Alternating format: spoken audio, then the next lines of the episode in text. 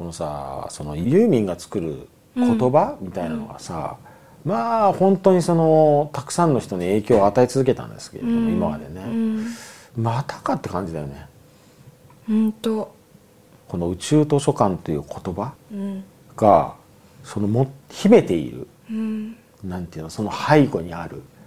ものすごく大きいもの深いもの。いつもユーミンのタイトルとかもそうだけど、パッと聞くと「ん？何?」って思う。でなんだろうなんだろうって言ったらそこにものすごい広い、大海原みたいな深い夢が広がってるっていう、そういう感じだよね。うん。ただ俺はノックアウトされたのは今までのそのユーミンが生み出した言葉と違ってね俺の場合はだよ、うん、俺の場合は結構人生にそのままね直結してたんでね。結構来てるのね、うんまあ、今回もねこれすごいちょっと熱く語っちゃったんだけどその俺の場合やっぱりね音楽人生なのよ実は。あのあまり日頃言ってないですけどね。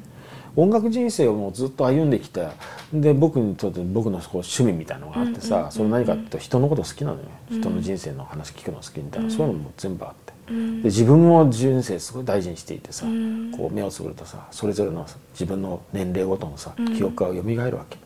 そこに必ず音楽があったしさ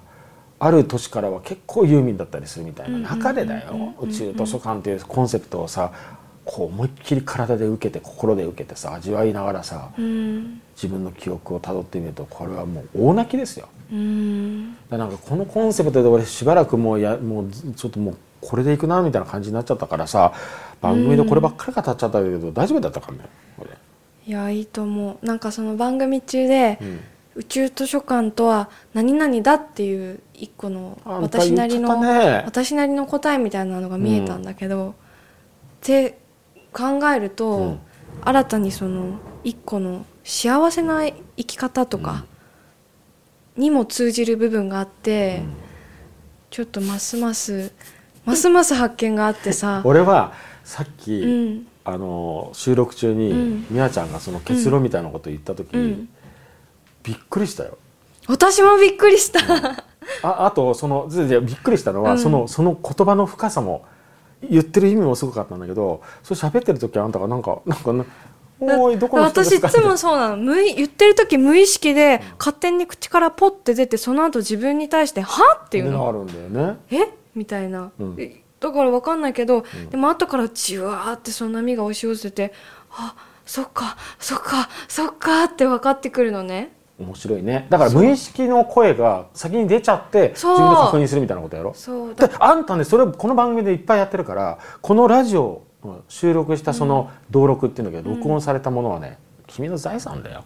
そう。だからさ、まあなんか私まだ25歳っていう年で人生いろいろこう迷ったり生き方とか日々考えて生きてるんです、迷ってるなそうそう迷ってばっかりなのね、なんかもうバタバタ倒れたりしたばっかりなんだけど、なん。かそういう中でその宇宙図書館っていうものから幸せな生き方みたいなものをちょっとね気づいた。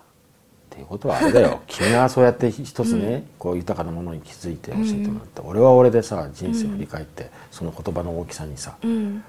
これ両方とも僕ら両方ともさ宇宙図書館っていう言葉から本当になんか人生もね改めて変わり、歩み始めてるわけで、この影響力たるやすごいことだ。これは多分ねファンの人はみんな感じてんだろうね。それぞれにね。そうだね、うん、すごいね。すごいよ。だからまあしばらくこれは続くよ、うん、俺はね少なくとも9月来年の9月までツアー続くでしょ、うん、それまでもうずっと宇宙図書館だよ、うん、少なくとも。その後もずっとなんだけど、うん、ね、なんかそんな感じで多分聞いてる人は宇宙図書館宇宙図書館って言ってるだけで どういうことなんだって思うかもしれないこの後期を聞いていて、悪いけど番組の中聞いてもらえればもっとより分かるけど同じですよ。宇宙図書館しか行ってないよね今回ね。だね